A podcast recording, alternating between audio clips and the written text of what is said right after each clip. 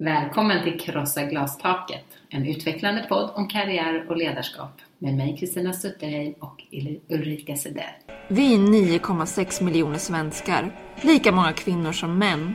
Kvinnor står för hela 64 procent av alla högskoleexamina, men bara för 42 procent av det som är arbete. Det är bara 37 procent av alla chefer som är kvinnor.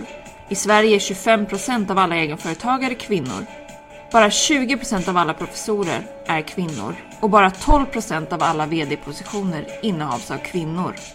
Det ska vi förändra. Här kommer Anna Kinberg Batra i sin gråa klänning. Ekot. Ulrika, Mm. du har väl ett långt CV? Ja, jag tycker att jag har. Jobbat på många olika arbetsplatser. Absolut. Framgångsrik, Ja, hyfsat. skapat resultat, Mm, med många faktiskt. Mm. fått många goda vitsord under åren. Ja, kan Ja, tycka. testat jag- många olika branscher. Ja, det har jag nog också varit inne i. Ja, det Men är du ung och hungrig? Nej, jag är ung är jag inte. Nej. Det kan jag inte påstå. Nej. 47 kan jag inte beräkna Mm. som ung. Hur så? Varför undrar du? Nej, men då kommer du tyvärr inte kunna söka jobb på. Nähä. Eh, nej. Eh, för där söker man nu en eh, ung och hungrig Mm. eh, VD Mm. eh, eller chef efter Mm. att den nuvarande har eh, lämnat. Maria Schnell Karlén, Marie Schnell Karlén Mm. Eh, lämnar eh, VD-posten. VD-posten. Mm. eh, efter fyra år, eller nästan fyra år. Och som då eh, Nordenchefen Rickard Bonner Davis säger, Marie har barn och man och ibland behöver man få en andningspaus från arbetet. Och hon har jobbat dygnet runt nu i flera år säger han, Mm. så att då behöver man eh, stiga, kan man behöva då lämna Då kan man behöva en paus sidan. och Ja. då tar man plocka med in nästa. Ja, person då. som då ska ha de här kvaliteterna, en mångsidig expert som Marie har, säger eh, Rickard Bonner Davis eh, inom reklam och marknadsföring. Men som är tillräckligt ung och hungrig för att ta företaget framåt. Mm. Och, och i det så läser jag ju också in då att man gärna inte ska ha man och barn. Nej, precis. Om man ska ha fru och barn framgår inte, men Nej, man och barn ska man. man och barn, barn ska man inte ha. Utan man behöver då vara ung och hungrig för att kunna åstadkomma eh, det här som krävs. Då krävs det energi och ett stort engagemang. Mm. Frågan är, vid vilken ålder tar detta engagemang och energi? När tar det Mm. slut Ulrika? Mm. Och vad är definitionen på ung? Eh, Är det precis. mentalt ung eller är det åldersung? Jag tror ju att det är åldersung här Ja, i jag tror det fall. också. Så du och jag är då helt enkelt helt Ja. passé. Så att eh, Rickard, vi kommer inte söka det här jobbet. Nej, Rickard, vi eh, inser att vi inte är profiler. Nej. Allt som du efterfrågar. Så är det. Hej Ulrika! Hej Kristina! eh, vi får kämpa på ändå då. Ja, vi utan får- just det uppdraget. Ja. Eh, så, Vi får söka oss till andra Ja, kulturer helt det enkelt. får vi göra. Eh, nu har vi haft ett litet sommaruppehåll, Ja. ett långt sommaruppehåll. Mm. Eh, nu tänkte vi dra igång igen med våran podd. Kanske viktigare än någonsin. Verkligen viktigare Mm. än någonsin, eh, det måste jag säga. Det pågår väldigt mycket runt Mm. omkring i Mm. media, i diskussioner, i hur hela dialogen är människor emellan som Mm. inte är så positiv just nu Mm. kan man säga. Jag tycker att vi ser och andra ser detta, eh, den här kombinationen vi har pratat om och som andra faktiskt pratar om också, att vi, vi är ju onekligen, det är bara, det är bara att titta de senaste veckorna, månaderna så har klimatet, debattklimatet förändrats, hur vi pratar om hur öppna vi är kring rasismen, Mm. eh, hur eh, folk står på gator och skanderar saker man inte gjort förr, Mm. nätet översvämmas av detta. Och det kopplas ofta ihop med kvinnohat också Mm. och med ett antifeminism perspektiv Mm. och så. Så att jämställdhetsfrågor och att titta på det eh, Människors lika värde överhuvudtaget. Människors lika värde, Mm. absolut. Mm. Men jag tänker om vad vi eh, liksom fokuserar mycket på i våran podd ändå, Mm. förutsättningarna för eh, att krossa glastaket. Mm. Kvinnor ska ta sig fram inom arbetslivet och, på samma, samma villkor och samma Mm. förutsättningar och inte stoppas av detta osynliga glastak. Så är vi onekligen, eh, känns det som att vi inte är i den bästa av tider. Nej, vi har lite uppförsbacke. Vi har lite Men det uppförsbacke. ska vi se till att vara med och påverka. Det ska vi verkligen. Mm. Eh, och med vår podd så, så kommer vi fortsätta som vi har gjort med att vi har intervjuer med kvinnor som har krossat, rundat glastak på Mm. olika sätt. Men vi tar ju också upp exempel som vi ser i vår närtid. Eh, exempel som kanske just visar på att vi har en kontext som är lite jobbig att verka i. Ja, att det finns Eh, glastak. Att det finns Att det är inte en åsikt utan det Nej, är fakta. Så att vi precis. försöker ju också peka på de synliga problemen som vi ser Mm. omkring oss. Och ja, vi har ju en reklambyrå då som uppenbarligen inte tycker att det är att vara ung och hungrig inte synonymt med att ha man och barn, då behöver man Nej, paus. precis. Mm. Och jag tänker det här inledande citatet vi hade idag, Mm. när vi spelar in det här 25 augusti, Mm. eh, så eh, har ju Anna Kinberg Batra lämnat sitt uppdrag. Mm. Eh, det har ju pågått en tid, detta. Mm. Eh, och vi lägger oss inte i partipolitiken och så i sig. Men vi noterar också det intressanta med när hon då kommer in på denna presskonferens. Ja, så, i riksdagens ja, pressrum ska Mm. möta hela... presskåren. Mm. så väljer Ekot att inleda med eh, att kommentera hur hon kommer in där i sin gråa klänning. Mm. Vi tänker motsvarande. Mm. Mannen kommer, en man som skulle kommit in. Fredrik Reinfeldt Mm. kommer nu in i sin blåa kostym, ja, blåa kostym. Det hade ju inte hänt. Nej, det Mm. hade inte hänt. Hur har Apropå- sommaren varit annars då? Eh, och så, har den varit bra? Den har varit bra. Mm. Min sommar avslutades med eh, att jag tältade Ja. med eh, tiotal entreprenörer i någonting som heter Business Base Camp. Mm. Och vi tillbringade tre dagar i skogen med att tala om eh, företagande, våra affärsidéer, gav varandra feedback, eh, pratade lite om livet Mm. och att vara människa. Mm. Det var väldigt intressanta eh, dagar eh, där vi diskuterade och eh, eh, men även där noterade jag ju eh, ett perspektiv på, på kön. Jag var ju i det här fallet en av de få kvinnorna som deltog. Mm. Och det var en sak som jag bär med mig att när vi diskuterade våra olika affärsidéer och utmaningar som vi såg, som vi tog hjälp av varandra, så tog jag ju upp min affär. Jag jobbar ju mycket med dem i chefsanledning, föreläsning, skriver böcker och så. Och den, den feedbacken jag fick då, det var ju att jag behöver träda fram mer. Mhm. Om, bland annat så pratar man om på min eh, hemsida, sedellfriends.se, att jag syntes för lite. Och att eh, då sa jag att men det är för mig eh, ett val, ett aktivt val. För min tanke är att det jag står för, det jag vill bidra med, är så mycket större än jag, Mm. Ulrika. Ulrika är ganska ointressant i det här sammanhanget, utan det är ju vad jag vill åstadkomma.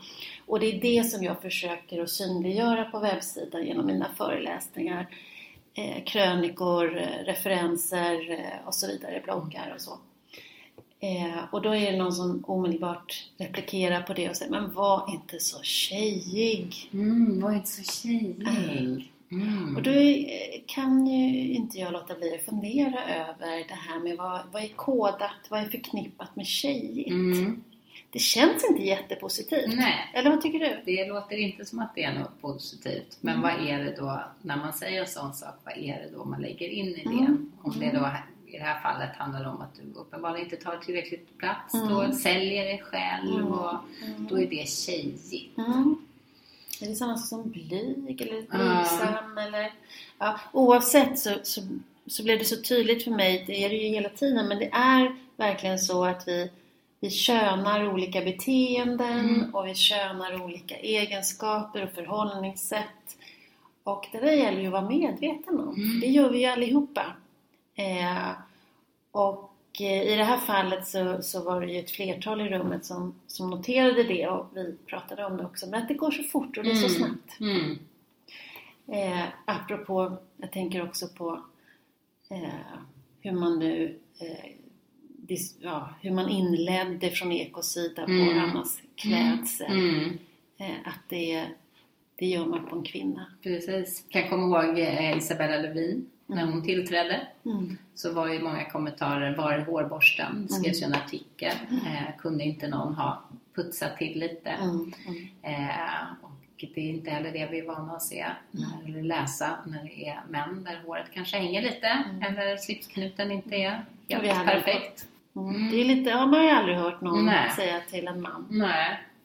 Så att visst finns det och det gäller att vara uppmärksam därför Mm. att det påverkar oss. Det påverkar vår, hur vi tolkar andra, hur vi, Mm. hur vi definierar kompetens och så vidare. Ja, vi har ju ett annat eh, exempel eh, i närtid. Alltså, exemplen är många. Eh, vi försöker sortera lite, så, tyvärr finns det mycket att plocka upp. Men hur vi könar, det är också ett nytt uttryck. Jag har inte riktigt hört det Mm. säga så. Eh, att vi könar.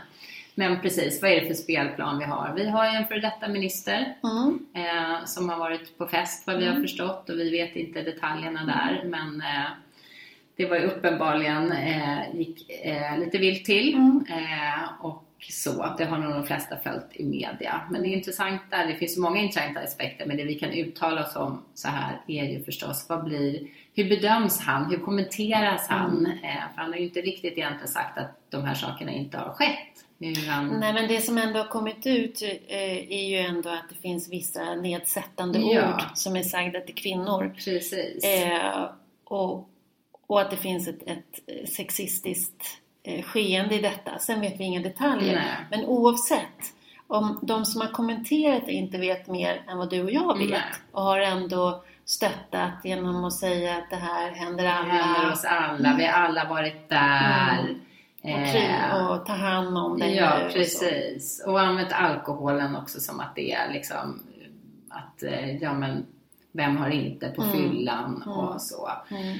Det finns ju många kloka ord som förstås, eller folk som då har kommenterat, ja men det, är inte, det man säger på fyllan, det, det, har, det kommer någonstans ifrån, Mm. det har sagts eller gjorts även Men det blir dess. ändå så tydligt att eh, eh, oavsett om det här är en, en vi lägger oss inte i, tycker Nej. jag, eh, eh, han i fråga och hur, vad som föranledde detta och vad som orsakar detta. Men när det är stödet runt omkring, det Mm. byggs ändå en mur av Absolut. stöd.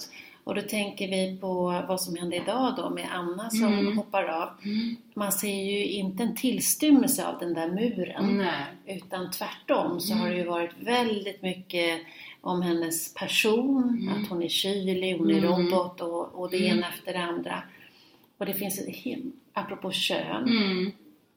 man har svårt att tänka sig att det är en slump. Verkligen. Och det ändå sker detta Mm. inom samma parti, så det är Mm. samma personer Mm. som agerar.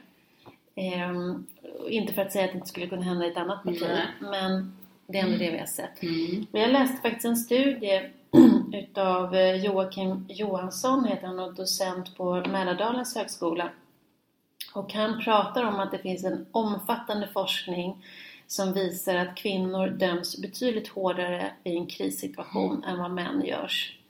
Och att män bedöms mycket oftare utifrån sin position Mm. eh, medan kvinnor utifrån sin personlighet. Mm.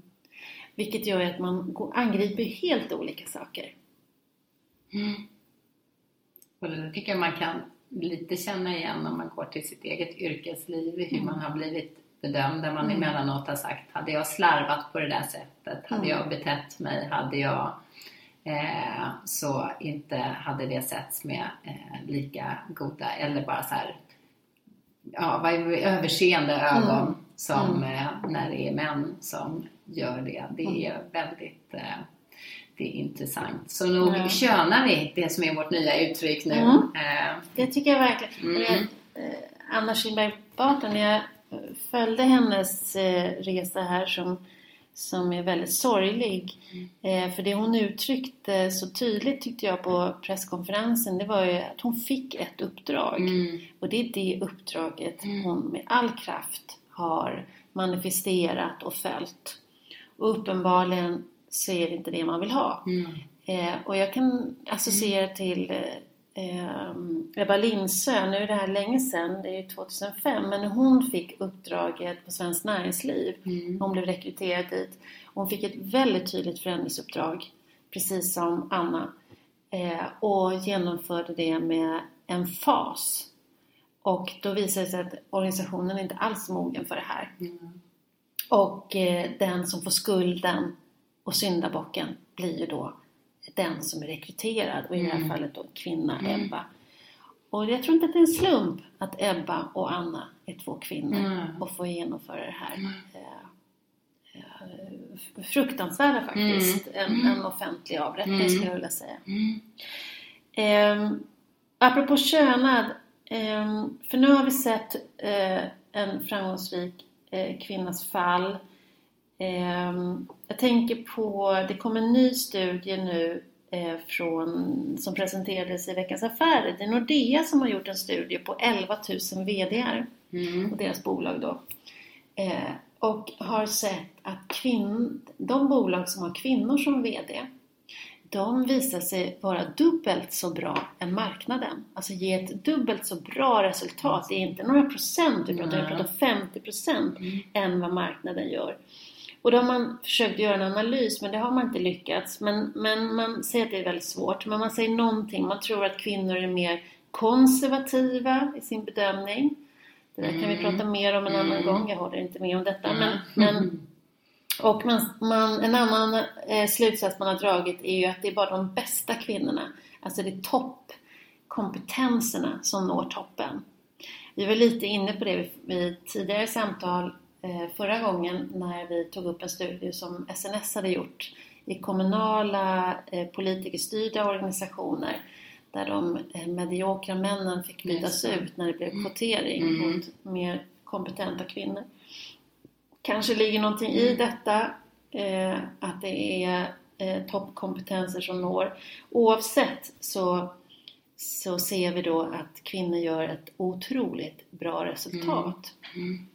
Och med anledning av det skulle jag Mm. vilja eh, det finns, vi har ju några familjer i Sverige som äger väldigt många bolag och som några som är minst sagt lite konservativa. Mm.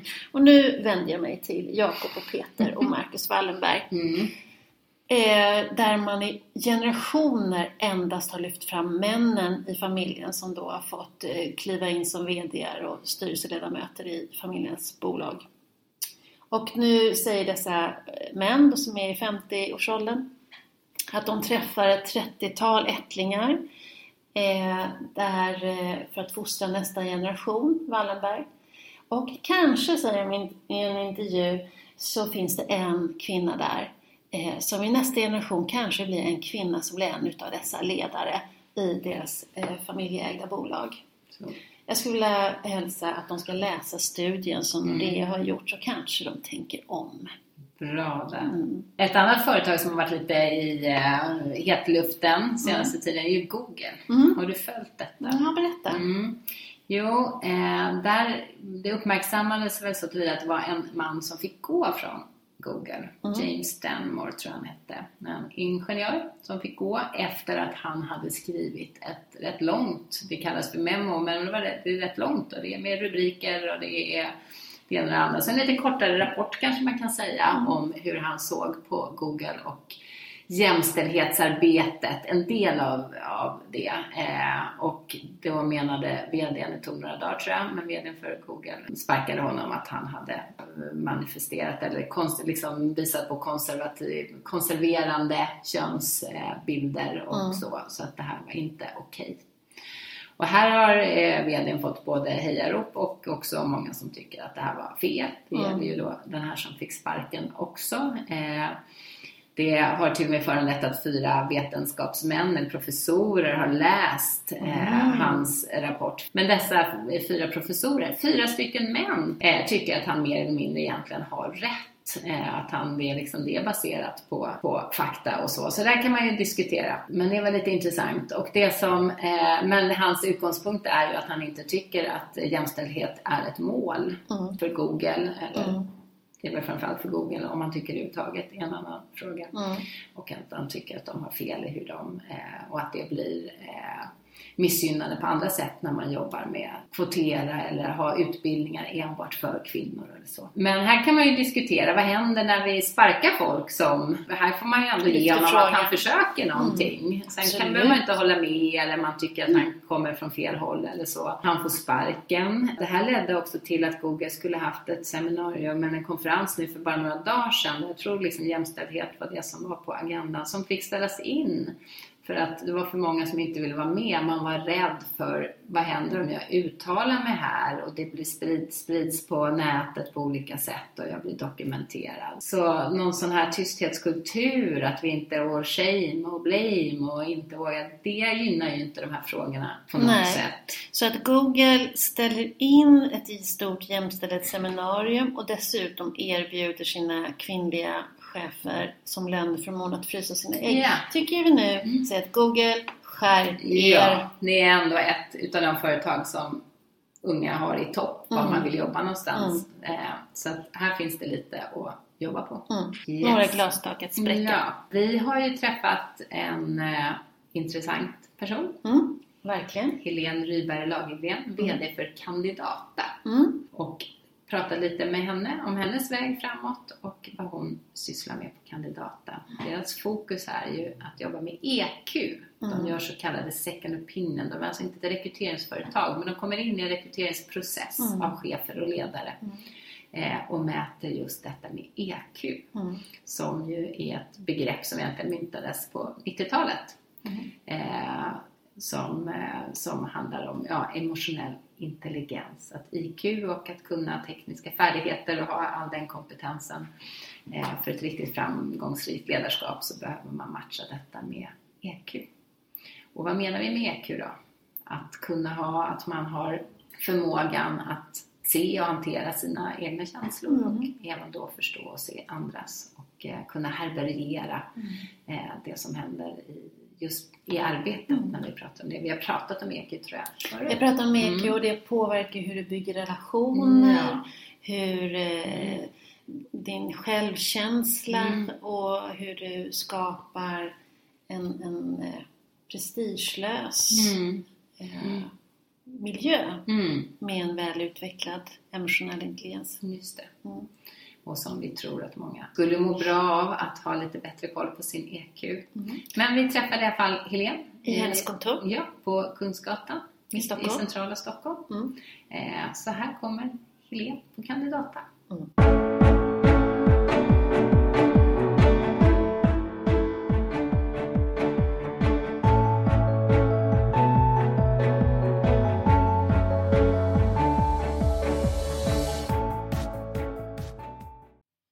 Hej Helene! Hej Kristina, hej Ulrika. Hej, vad roligt att vara här. Ja, och det är liksom, man brukar säga tredje gången gillt, men vi säger så här, sjunde gången gillt eller något. Vi är så glada att vi äntligen har fått till det. Mm. Och sitter här i era härliga lokaler. Mm. Kandidata på Kungsgatan befinner vi oss Mm. i Stockholm. Härligt! Eh, berätta, vad är det mest lustfyllda besked, besked, beslut som du har fattat senaste? Det är så roligt att du säger det för att jag fattar så många lustfyllda beslut så att eh, jag måste nästan begränsa mig där. Ja. Jag är en person som väldigt mycket går på lust och nästan måste, måste begränsa mig i det. Men eh, jag väljer att eh, ta det senaste beslutet är att ta med personalen på en en eh, härlig spavistelse nu i nästa vecka eh, med lite mindfulness, eh, välbehövlig vila, reflekterande samtal. Vi ska få en introduktion i lite yoga och lite annat.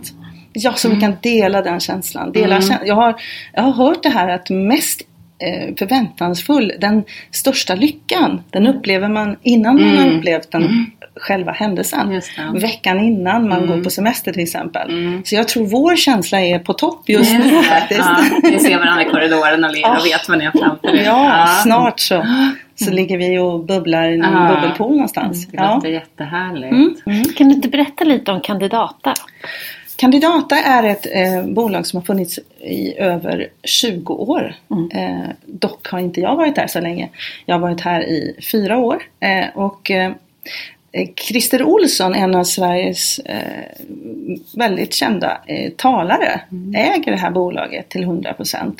Men det förvärvade han 1998. Bolaget har en jättespännande historia helt enkelt med att man var ett, eh, ett, vi har helt enkelt från början enbart jobbat med assessment. Men hela den här tiden jobbat med EQ i assessment, vilket har varit eh, en lång och ganska svår resa att ta in det till Sverige. För att det har varit mycket mer känt eh, till exempel i USA, Kanada som det här testet kommer ifrån. Eh, där har det varit mycket enklare att introducera det och acceptera det skulle jag vilja säga. Mm. Men när vi kommer då, den här långa resan, eh, det är verkligen pionjärerna som har jobbat längst med det här i Sverige som har varit med och grundat det här bolaget. Mm. Och att bara överhuvudtaget tänka EQ ihop med assessment, att göra det när man ska göra en rekrytering. Det har ju varit eh, jättesvårt och har varit, det säger jag för att det har hänt så mycket mm. de senaste åren. Mm. Men de åren har jag lyckligtvis varit med om. Mm. De här tre, fyra mm. senaste åren. Mm.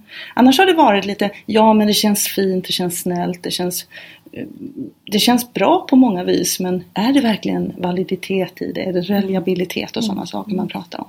Det gör man inte längre. Nu är det mycket mer frågan hur ska vi jobba med det? Så kandidata är lite pionjärer och förknippas nog väldigt mycket med EQ. Mm. Fast vi jobbar med IQ och mm. andra sätt att mäta på också. Mm. Och numera är det inte bara eh, personbedömningar eller assessment som det heter på engelska då. Utan numera är det även, eh, vi är en testleverantörer. Eh, och vi är då, har då en agentur där vi är distributörer i Sverige för de här testerna främst inom EQ-området. Men vi också då jobbar med, jobbar med ledarutveckling. Vi gör talangprogram. Eh, vi gör eh, spännande utbildningar. Vi certifierar andra i det här eh, verktyget, det och plus lite andra verktyg inom IQ. Då. Vi kombinerar faktiskt IQ med EQ i alla personbedömningar. Vi kommer in som en del i en rekryteringsprocess. Det är sista steget mm. kan man säga. Mm. Så vi det passerar i de här lokalerna väldigt många nervösa människor mm. som kommer in och som verkligen vill ha ett jobb och som har då fått äran att bli skickade hit av antingen ett rekryteringsföretag eller då av ett eh, större bolag som kanske har sina egna rekryteringskonsulter mm. internt hos sig. Mm.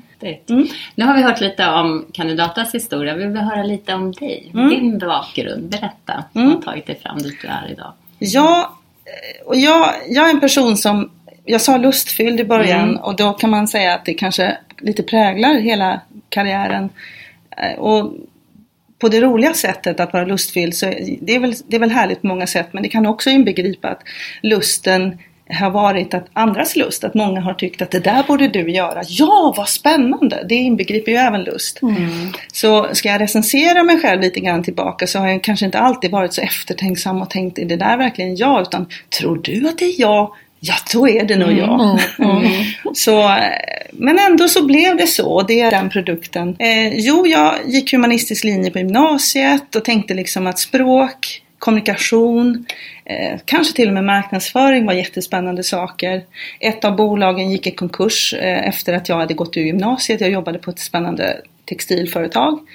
Oj, juridik är jätteroligt, det vill jag nog göra. Det, det hängde inte ihop någonstans. Nej. Det kan till och med varit en person som jag tyckte om eller någon jag beundrade, en vän som gick där och då vill jag ju vara den. Alltså, mm. Alltså, på många sätt så finns det inte någon stringens i det här. Och att inte ha den stringensen och gå juristlinjen sen då. Det har säkert varit en utmaning för andra att förstå. Själv tyckte jag det var fantastiskt roligt förstås.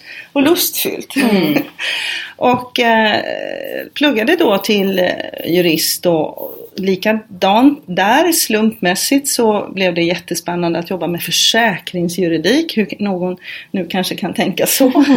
Fortfarande det yrke som jag har som jag kan mest om. Eh, så jag är försäkringsjurist, jobbar med skadestånd. Eh, företräda kunder som har fått skadeståndskrav på sig och det kunde vara smått och stort halkskador, att man inte har sandat ordentligt eller faktiskt väldigt stora industriskador, mm. entreprenadskador och andra hemska saker som finns med personskador och sådana saker. Då. En chef, först avdelningschef och sen så avancerade jag och blev personskadechef jag eh, kommer från västkusten, eh, Dalsland, Uddevalla, Göteborg och sedan till Stockholm. Och kom då till Stockholm och blev personskadechef här och, och eh, fick då så många personer som var 120 medarbetare. Och nu efteråt så jag har absolut ingen aning hur jag vågade. Troligtvis förstod jag inte mm. allt, eh, allt som skulle kunna ha gått fel. Mm. Lämnade den branschen för att jag helt enkelt fick en mentor som talade om för mig att om du inte lämnar den här nu så kommer du aldrig att komma härifrån. Men om du lämnar så kan du komma tillbaka. Mm. Hur gammal var du då ungefär? Då var jag 30. 27, ja, 28, 29 någonstans där åt det hållet. Och då jag började då fundera på att jag kanske skulle ta och, och lämna då den branschen. Mm. Och det gjorde jag. Gick rakt över bron. Återigen, Mm. jag kvar på den här resan där saker och ting har ett infall och får en betydelse som är jättestor men Mm. det visste jag inte. Gick över bron till, från Trygg-Hansa på Fleminggatan till eh, Manpower, Mm. träffade deras VD. Går därifrån och tycker att vi har nog haft ett väldigt konstigt möte han och jag. Undrar, förhörde han mig om värderingarna på det bolaget? I så fall varför? För jag hade ju knappt inte träffat någon på vägen. Men han ansåg mig som anställd när jag gick därifrån förstod jag sen. Jättelustigt, ett bolag som då jobbar med det här. Gick över till dem faktiskt och blev tillväxtchef och jobbade där och startade upp rekrytering, startade upp chefrekrytering tillsammans med otroligt fantastiska människor. Jag har mitt nätverk väldigt mycket i mina före detta både arbetsgivare och kollegor. Och det har naturligtvis betytt jättemycket här. Och jag är leverantör till min gamla arbetsgivare idag. Det är nätverk. Ehm, Då började det på något sätt att när jag, när jag förstod det att nätverk är viktigt för mig och att jag faktiskt nätverkar mycket utan att jag visste om det. Både när det gäller mina kunder, mina vänner och så vidare. Så och håller fast väldigt mycket med relationer. Eh, och vi finns för varandra på något sätt. Eh, så kan jag känna att det där som var det där lustfyllda eh, nog egentligen handlade om förtroenden och det, den energin som ett förtroende ger mig och som jag kanske kan bidra med till många andra. Att Känner du att du får det här förtroendet så ta det. Känslan är, eh, den är ganska viktig information. För under den här tiden, när jag slut, slutet på Manpower-tiden, de, jag började jobba med EQ som kund i det här bolaget innan jag började här då.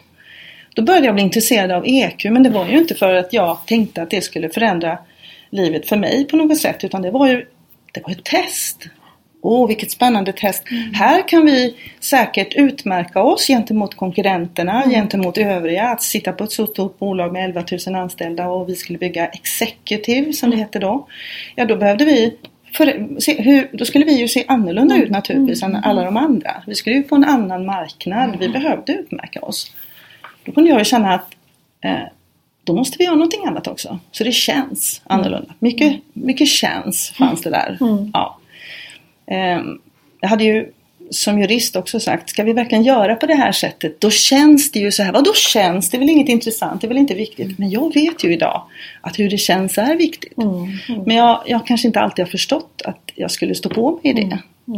Så ehm, vi byggde upp det och eh, satte in det i våra processer helt enkelt och tyckte att eh, det gjorde oss bättre. Det gjorde kandidaten eh, gladare och deras uppdragsgivare, upp, uppdrag, våra uppdragsgivare eh, tyckte att vi kunde ge väldigt mycket information om en person på kort tid. För vi kom väldigt djupt. Så ehm, jag träffade Christer Olsson och tyckte att det var så intressant att få berätta för honom hur kul det är. Han som då, då också ägde det här bolaget. Att åh vad spännande det här är. Du, ska vi ta och jobba ihop? Alltså när man pratar med sådana här personer som är väldigt entreprenöriella så igen så var det ett lustfyllt beslut men nu visste jag mycket mer innehållet. Där började lite grann ta mer ta form. Att, eh, Ja just det, vad är det roligaste i mitt jobb just nu på Manpower? Jo det är ju faktiskt den här frågan om beteende, om känslor, hur vi kan på något sätt påverka andra positivt helst då, men också hur en dålig påverkan kan se ut och hur vi skulle kunna träna bort det. De intressena började växa då. Alla vi idag jobbar med någon form av en upplevelsefabrik. Eh, Eh, vi, ska, vi ska ut och, och på något sätt förmedla de här upplevelserna till andra människor och så vet vi kanske inte alltid vilka instrument vi trycker på. Väldigt omedvetet kan jag ju verkligen intyga. Omedvetet har tryckt på en massa upplevelsetangenter. Men, men det finns ju faktiskt ett antal eh, spelregler och goda kunskaper och god forskning bakom det. Då visste vi inte det, precis, då visste vi inte det för det är så otroligt mycket som har hänt de senaste 3-4 åren. Men när jag gick in i det här så tänkte jag det här vill vi utforska. Och nu är det så många som har börjat utforska det och nu vet man ju så mycket om hjärnan. Man vet genom att man faktiskt kan mäta eh, i aktivitet i hjärnan. Vilka center är det som är aktiva när du fattar beslut och så vidare. Så nu visste vi på något sätt det där som vi har känt. Nu vet vi att det också stämmer förnuftsmässigt och faktamässigt att det har betydelse med känslor. Men det låter ju också när du beskriver din karriär så tänker jag också att det, du säger att i början var det, det var andra som såg dig och, och det var lustfyllt men du beskriver ditt sista övergång, eh, där blir du mer medveten, gör mer aktivt val eh, och kanske också mer, när man är mer själv kunskap om dig själv, mm. om var de här ligger någonstans, vad som triggar och vad som är viktigt för dig och hur du vill skapa din kontext. Mm. Det låter så när du beskriver. Mm. Jag blev mer medveten tror jag. Mm. Mm. Eh, och omedvetenheten hade ju varit bättre än vad jag kunde ana. Mm. Men jag hade trevat runt där eh, och hoppat runt och tänkt att det var så slumpartat som det kanske egentligen inte var. Det var att jag hade inte kunskapen om det. Så Vad spännande. Ja, det är jättespännande. Alltså, Men du, jag tänker på din erfarenhet, för du har jobbat länge i rekryteringsbranschen, fast du har haft mm. olika roller då. Mm.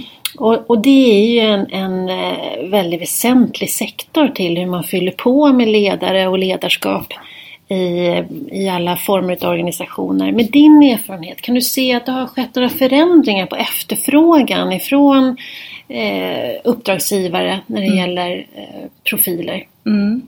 Ja men det kan, det kan jag verkligen se och jag, jag kan se på många sätt eh, förändrade styrkeförhållanden också. Jag kan se att kandidaterna eh, mycket mer idag har en större påverkan. Mm. Eh, de tycker till. De vill inte kanske alltid bli anställda ens en gång. Jag ger ett exempel mm. på att man gör en lång process och den kan ta två till tre månader i en chefrekrytering med alla alla möjliga involveringar på vägen och inte bara tester mm. som eh, egentligen går ganska fort mm. utan faktiskt sådana här saker som facklig förankring och sådana här saker. Och många som ska träffa i många länder. Då kommer man till på slutet att tänka nu blir vi klara.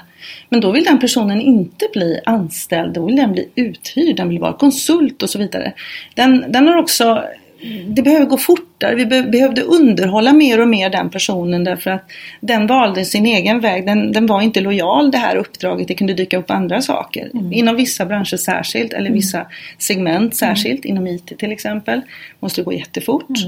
Mm. Eh, så jag såg styrkeförhållandet. Det var inte bara att man ber om och tackar så jättemycket att man får komma med i processen. Utan det var faktiskt både arbetsgivaren och rekryteringsbolaget som fick eh, faktiskt ordentligt ta hand om relationen mm. under tiden. Det tyckte, det jag var, ja, mm. det tyckte jag var en jättespännande. Och det är ju eh, talangbrist i, mm. i världen idag. Mm. Vi vet ju, inte i världen, egentligen är den lokal. Jag har förstått att, att om man demografiskt kunde, antalsmässigt så finns nog de här personerna men de råkar inte finnas mm. här. Eh, så så det, det, såg vi och jag kunde också se skillnaden mellan eh, gå från helt enkelt det som var intervju. Vi döpte om det mer och mer till en dialog. Mm. Det tyckte vi var mer rättvisande. Mm. Vi, vi tränade på väldigt många spännande tekniker. Vi, behövde inte, vi skulle inte sitta mitt emot varandra, vi skulle se snett, eh, snett bredvid varandra. Eh, för ett öpp, en mer öppen dialog. Eh, vi skulle träna på olika typer av sätt att prata om. Vi kunde dessutom införa emotionell intelligens. Eh, många utav chefkandidaterna, mm. säga då, de hade ju redan gjort en mängd assessment. De har redan gjort både problemlösningstester och personlighetstester. De kunde bara säga det där behöver du inte göra på mig för jag, jag vet precis att jag är extrovert och, och, och mm. ett antal andra. Och då, då var det så intressant, nej men vi kommer inte göra det, vi kommer göra någonting annat på dig. Mm. Och det såg vi då som en viktig fördjupning i personen. Så det kunde ju bli, självklart är ju drömmen alltid när man har en intervju med en person att det ska bli en utveckling för båda. Mm, mm. Vi kunde tycka att vi kunde leverera det. Mm. Därför att oavsett om personen fick jobbet eller inte så kunde den personen gå därifrån med eh, en massa saker som den kan fundera kring och till och med nästan gå till en coach med för att den fick ett recept och en rapport med sig som mm. Varsågod, mm. här har du att träna på. Mm. Och det är verkligen ett värde. Mm. Ja det är det. Mm. Och ibland till och med tacka oss för att de inte fick jobbet. För att vi kunde ju tala om för dem att du, du behöver göra, du skulle, du skulle nog kunna vara inom de här områdena istället. eh, det här, skulle du gå till det här jobbet så skulle inte du få ut de här förmågorna. Gör det inte ont? Är det inte jobbigt för dig att inte, va? Alltså på, på, att få den där öppnande känslan att det var okej okay, att, ja det är därför jag känner att det har skavt så mycket. Så att jag tycker att det, det har varit väldigt roligt och jag tror också att den förväntan hos en kandidat idag som lägger sin tid mm. eh, och sin tillit och sitt CV och allt annat som har med integritet mm. att göra. Den verkligen skulle få det tillbaka. Mm. mm.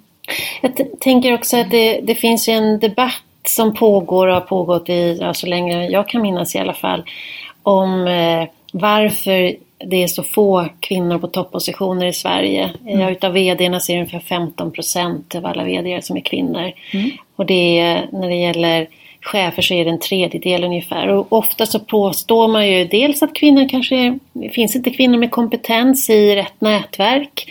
Man rekryterar på magkänsla, man, man rekryterar de som är lika sig själv och så, här. så går ju diskussionen mm. att det kan vara ett skäl till att det ser ut som det gör. På vilket sätt tror du att din bransch bidrar till att eh, förändra det eller kvalitetssäkra mm. processen? Jag tycker att rekryteringsbolagen har en stor chans att påverka det här och eh, under de åren som jag jobbade med det här så deltog vi i ett antal projekt mm. där vi helt enkelt skulle eh, hitta nya och innovativa sätt att verkligen eh, lyfta eh, och, och, dels då attrahera andra kandidater än de man kände. Mm. Och det var inte enbart en könsfråga utan en mångfaldsfråga mm. då mm. eh, och fortfarande är så. Det är både yngre och äldre, vi diskriminerar både yngre och äldre mm. eh, till exempel. Och eh, eh, personer som har utländsk härkomst och sådana saker som vi visste med oss att vi behöver ju ta ett ansvar för alla de här frågorna. Eh, så att det handlar, jag tycker att vi i ett antal fall verkligen behövde gå emot eller kanske till och med vara lite, eh, kanske ska säga så här, eh, öppna upp kundens kravprofil. Mm. Och det gjorde vi verkligen. Mm. Eh, vi kunde säkert ha gjort det väldigt mycket mer och eh, jag tror att alla kan göra det mycket mer än vad man gör idag. Mm. Men ändå den som är en riktigt duktig rekryteringskonsult eller headhunter idag, vilket man nu vill kalla sig. Eh, de, de har en konsultativ ett, ett ansvar. Ett rådgivande väldigt stort ansvar för det är de som kan den här branschen. Och de gångerna som jag verkligen minns och de glömmer jag aldrig när vi har vågat öppna upp att äh, men det känns väldigt snävt. De här, det finns bara två, tre personer som verkligen skulle matcha i Sverige. Ibland finns det ju specialistroller mm. som ska ha just den bakgrunden. Och, vara så ung fast ändå ha gjort så mycket. Ja, mm. ibland, så håller, mm. ibland hänger de inte ihop. Mm. Men eh, då såg vi någonstans att vi måste öppna upp här och släppa in attityd före kompetens. Mm. Eh, som då var ett begrepp eh, och började för ett antal år sedan. Och ibland måste jag påminna om det till de uppdragsgivarna som skickar kandidater till mm. oss. Där vi också hjälper till i det att hire for attitude and train for skill. Att det faktiskt är lättare att ta en person som har förutsättningarna och sin inställning på rätt sätt och så kan du träna på det andra eller skicka på kurser eller till och med investera i personen. Mm. Mm. Det gällde som sagt ett antal fall. Ibland så, alltså kunderna som jag är van vid, de är väldigt duktiga. De vet att de inte har en önskelista med kön. För då vet de att vi stryker den ganska fort och talar om för dem att vi kan inte jobba så. Mm. Eh, önskelistan eh, kunde vara ganska förfinad eh, för ett antal år sedan. Men mer och mer så är ju vi, utbild, är vi, har vi utbildat oss själva till att vi inte gör det. Så det är klart att man kunde känna av ibland att det fanns preferenser. Mm. Eh, det går inte att sticka under stol med det. Eh, men, men det stora jobbet och det viktigaste i de värderingarna som vi tydligt hade på det bolaget jag jobbade. Det var ju verkligen att eh, vi under inga omständigheter fick gå in i de frågorna mm. utan överhuvudtaget bara leta, som vi sa då, kompetens. Mm. Mm. Eh, nu vet jag att det är mycket mer än kompetens, eh, attityd och, förmågor att utvecklas och så vidare. Men i alla fall så Jag tycker att rekryteringsbranschen har en väldigt stor makt och det finns väldigt många duktiga där ute men jag är säker på att det är viktigt att varje bolag som jobbar med rekrytering skulle påminna och, och riktigt köra ordentliga omtag i hur man kan jobba kreativt. Hur man kan ta in det som vi kallade dark horses. Den här personen matchar inte mer än, säg 60% av den här kravprofilen ni har. Men det du inte har frågat om, det var ju de här frågorna. Och där tycker vi att den överväger. Jag har några sådana spännande eh, fall. Och är du riktigt duktig säljare då i det här läget så vill de ju inte, de kan ju inte gå och lägga sig den kvällen utan att de åtminstone sagt ja men okej, skicka hit henne då. Eller om det nu om det nu var en kvinna. Eh, så gör det då, ja ni måste bara träffa henne. Så om inte annat så är det en annan roll du behöver ha den här personen till. Så det gjorde vi verkligen så många gånger. Men, men tål att påminna. Det finns ett väldigt stort ansvar där. Mm, det tycker jag. Mm. Som man med mer och mer skulle tycka att eh, man kan göra mer utav. Jag hade en dröm en gång att jag skulle vilja rekrytera och presentera personer eh, helt blint. Vi tränade på, lite grann på det här med att ha namnlösa, personnummerslösa CVn och så vidare i de här projekten som vi gjorde där. Och det tycker jag är en, en det är ett spännande sätt att spinna vidare på. Det här var ett antal år sedan nu så att eh, det tål säkert att prova igen. Eh, Så det har vi gjort. Vad har du stött på själv då i din karriär när det är det här med glastak och... Mm. Jag tycker att jag upplevde en del av det när jag var yngre. Eh, och då kunde jag, jag, kan, jag kan nog också se att jag har haft fördelar. Jag har varit tjej, jag fick vara, jag kanske var ensam tjej i många ledningsgrupper ibland. Eh, särskilt inom försäkringsbolagstiden. Eller många ledningsgrupper. I dem, under flera år i ett antal ledningsgrupper så var ensam eller så var det tillsammans med någon mer. Så jag hade säkert en fördel. Kanske var jag vald. Och det är ju viktigt att vi har en tjej också. Eh, Men förutsättningarna för den personen som kommer där behöver ju inte vara bra för det då utan det gäller också att vara vald för den personens kompetens också. Så jag kan känna att jag kan ibland ha haft positiv fördel, eller ja, där, positiv diskriminering kanske till och med. Men jag märkte, jag, självklart, jag blev väldigt van. Jag blev nog så van så att jag inte ens tänkte på det ett antal gånger. Men jag minns Flicka lilla och eh, så lär dig flicka lilla, citat var det någon som sa. Det har nog satt ett, eh, eftersom den satt så tydligt hos mig nu så kommer jag nog ihåg den. Ehm, jag eh, har absolut eh, haft, eh, haft situationer där jag nog in, inte ens vet om att jag har valts bort för att jag helt enkelt har varit en glad och då för ung tjej i en bransch som kanske var väldigt seriös och otroligt produktinriktad precis som jag sa. Där kommer hon som mera pratar hur än vad. Vi vill ju prata om eh, combined ratio och andra frågor. Det vill, jag vill inte prata, jag vill prata om kundupplevelsen och eh, varför tecknar man en försäkring? Ja, är det för att man har någon eh, skattemässig fördel? Nej, det är det inte. Utan för helt enkelt för att det kan hända en skada. Alltså, jag började nog ganska tidigt diskutera de frågorna. Men eh, ja, mer yngre. Jag tycker inte att jag, eh, eller säger jag sådär lustfylld så jag inte ser det. Men jag tycker inte att jag, jag ser det. Däremot så har jag mycket oftare sett det i samband med arbeten som jag har gjort när jag har jobbat med rekrytering. Ehm, och eh, träffat många ledningsgrupper där som när man ska uttala sig eller ha en workshop om hur ska den här kravprofilen se ut och så vidare. Det absolut ser eh, roller i, i rummet som eh, där, där det finns mycket kvar utav eh, vilka som servar och vilka som beslutar och sådana saker. Men jag har inte själv varit men jag har sett det och jag har behövt hantera det. Ja. Men mera i min roll. Vilket har varit väldigt roligt och enkelt tycker jag. Det har varit mycket lättare att vara den externa konsulten.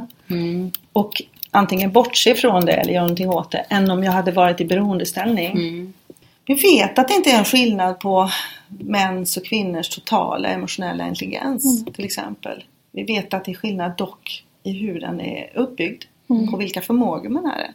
Men tillsammans är det större skillnad mellan enskilda individer än mellan könen. Kan man utveckla emotionell intelligens hos Ja. chefer? Ja, man kan det. Man kan ju det. Och den, den kommer ju, det, det är helt och hållet så här att om man tittar på bara dra begreppet från, när man, de flesta kan ju personlighet, vet att man har gjort personlighetstester. Personlighetstester som bygger då på Big Five-teorin och så vidare. De, den, den utgår ifrån egentligen personer som eh, var sjuka och så visste man vilka komponenter, vilka områden ska vara i balans för en människa för att man ska må väl. Den, eh, och, och, den är väldigt viktig och väldigt bra så jag vill på något sätt inte förkasta. Och forskningsmässigt har den så otroligt många, alltså lång tid mm. med sig så den har mycket mer. Men den är fast, den kan du inte eh, utveckla. Eh, men hur du använder din personlighet de förmågorna som är runt om dem, de är dynamiska. Eh, och de är egentligen en finfördelning kan man säga utifrån dem, de eh, personligheten. Det är inte byggt så men det blir som en finfördelning. Eh, man kan faktiskt koppla samman att vissa förmågor nog härrör sig från den och den kompetensen. Mm. Och då är de svårare att ändra på mm. än om den inte härrör sig direkt därifrån utan en utveckling av det. Eh, så att jo, de är dynamiska. Det är som muskler, hur vi kan säga. Man tränar muskler. Och vi säger aldrig att en person inte, om jag tar ett exempel på en förmåga, impulskontroll. Så säger vi inte, säger vi inte så här att den här personen är inte bra på impulskontroll. Vi säger den här personen har inte tränat på sin mm. impulskontroll. Det är väldigt viktig retorik. Mm. Väldigt viktig känsla och i, vår, i, i vårt sätt att vara då. Mm. Men om du skulle ge, jag blir så nyfiken, om du skulle ge några så här enkla tips kring ledare i allmänhet. Hur, mm. hur skulle de kunna på sin kammare utveckla sin EQ? Ja, för det första så är det så att då behöver vi ju titta på hur just deras extremt individuella eh, person eller hur den profilen ser ut. Okej, okay, så det ja. krävs först? Ja, men jag kan mm. tala om vad som kan vara lite jag tar ett exempel mm. kanske. Ja, den är väldigt, väldigt unik. Eh, och jag, vi skulle aldrig vilja att någon säger Oj, har du så här många poäng och du har si många poäng, si och så. Det, det accepterar vi inte. Mm. Därför att någonstans är det så att det är faktiskt förhållandet mellan de här förmågorna som mm. styr huruvida det är framgångsrikt mm. eller inte. Mm. Och inte poängen där. Det kan vara förkastligt att ha jättehöga staplar och se jättefantastisk ut på vissa saker. För det kanske inte alls passar den rollen och den kulturen. Men exempel kan ju vara till exempel om man eh, fått med sig att man har, en, man har ett sätt. Eh, jag kan ta ett exempel faktiskt, riktigt eh, case där en person egentligen har fått ett recept att, tillbaka från sin styrelse och säga så här, nu använder jag ordet recept, det är ingen annan som gör det här. Eh, men har fått med sig att den tar med sig det förra mötet eh, väldigt impulsiv eh, förra mötet in i nästa möte. Det kan bli väldigt jobbigt att ha med den här personen att göra. För det kan växla fort. Eh, den skapar inte den där tryggheten eh, som kan vara viktig. Mm. Förutse, viss förutsebarhet mm. är viktig även i ledarskap, i föräldraskap, mm. relationer. Självklart eh, ska man kunna eh, överraska men, men någonstans så vill vi ha någon form av trygghet, någon arbetsro i det. Och den personen inte hade det, då såg man till exempel en sån här sak som impulskontroll som jag nämnde förut. Det där med förmågan att liksom, ska jag tänka före jag säger någonting eller ska jag bara prata rakt ut ur mitt... Det finns ett antal komponenter till i den här profilen men om jag bara tar mm. den enkla lilla saken så, så kan vi ha personer, framgångsrika människor som man eh, kan höra, namnkunniga personer som faktiskt får komma hit och träna på hur den ska dämpa effekten av den impulskontrollen. Och nu ser du det här, kan man tycka att det låter enkelt. Att komma fram till den analysen om vad man ska träna på, den kräver sin tränare. För det kan hända att man kanske ska träna på någonting som man redan är jätteframgångsrik på. För att det faktiskt ska bli, minska effekten av saker som man inte gör bra.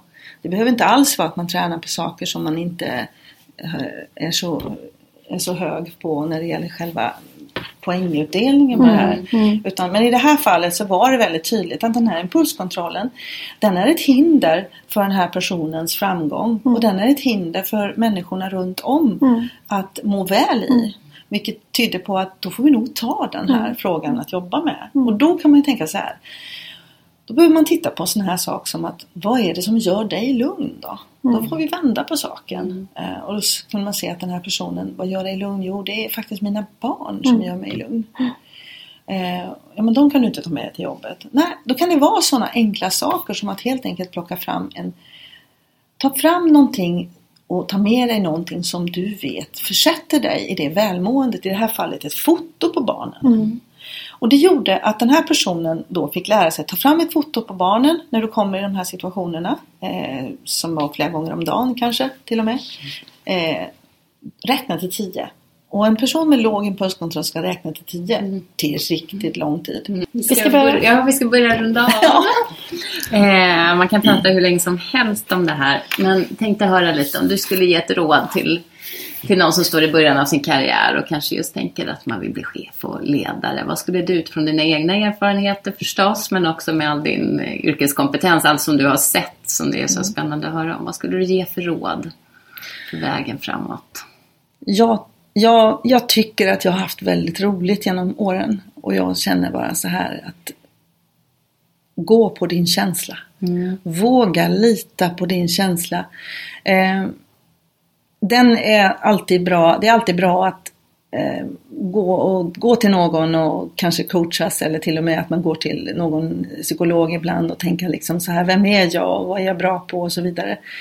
Eh, ta, ta den chansen och ta reda på varför du känner vissa saker i vissa sammanhang. Så att det inte är saker som också hindrar dig. För det är mycket så. Men, men om du känner lust för saker så betyder det någonting bra. Och våga då prova det. För någon har frågat dig för att den tror på dig. Och den kan ju verkligen vara en energi att klara det också. Våga lita på det. Så känslan skulle jag tycka. Var, inte, var inte rädd för det. Lusten. Ja, lusten. Eh, och sen kan jag känna så här, en annan viktig sak. Satsa helhjärtat.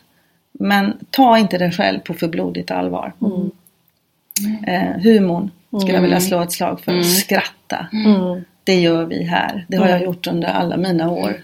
Plocka fram en gammal lampa i ett förråd och eh, leker dansbandssångerska och lite annat sånt där som jag sjunger i. Så här. Våga göra det.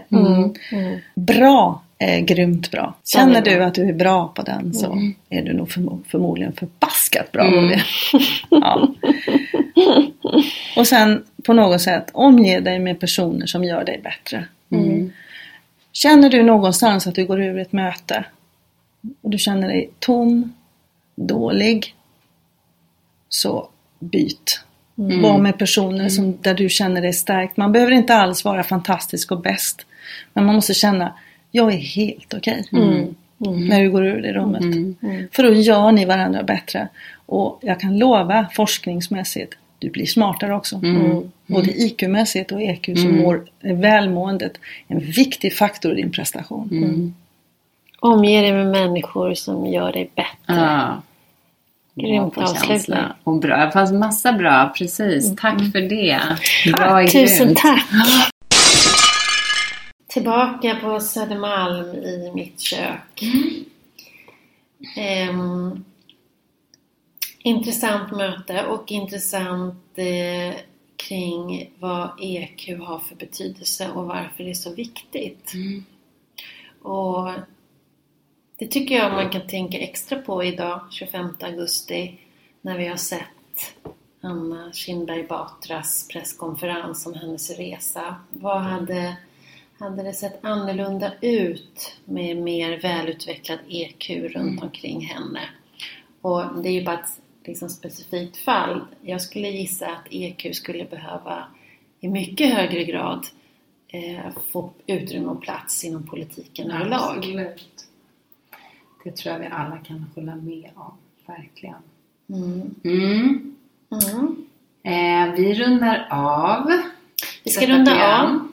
av eh, med en, ett medskick Ja. om att träna eh, sin eh, EQ. Men jag tycker också, det finns faktiskt en person som vi skulle behöva lyfta idag som vi vill gratulera till ett magiskt pris. Det vill vi verkligen göra. Årets Raoul Wallenberg-pristagare är Mariet Gadimi. Och eh, hon är doktorand på Stockholms universitet och verksamhetschef på TRIS, Tjejers rätt i samhället. Och hon får årets eh, Raoul Wallenberg-pris. Och TRIS är en organisation som eh, reser runt i landet och informerar om hedersrelaterat förtryck och våld Mm. Så de spelar en jätteviktig roll i dagens samhälle. Verkligen. Och hon hävdar ju själv då att just hedersrelaterat våld är en utav de stora, eller hedersförtryck, inte Mm. våld, hedersförtryck är en av de stora utmaningarna för att skapa integration Precis. i vårt samhälle. Mm. Helt rätt. Så stort grattis! Det är prisutdelning nästa vecka. Mm. Men vi har fått ta del av intervjuer och så redan idag med Mariette Gadimi. Så stor, många grattis och hurra för henne och för hennes och den viktiga verksamhet som hon leder och alla som jobbar med henne Mm. där förstås. Men då så, vi eh, kommer tillbaka om två veckor. Det gör vi. Mm. Hej. Hej.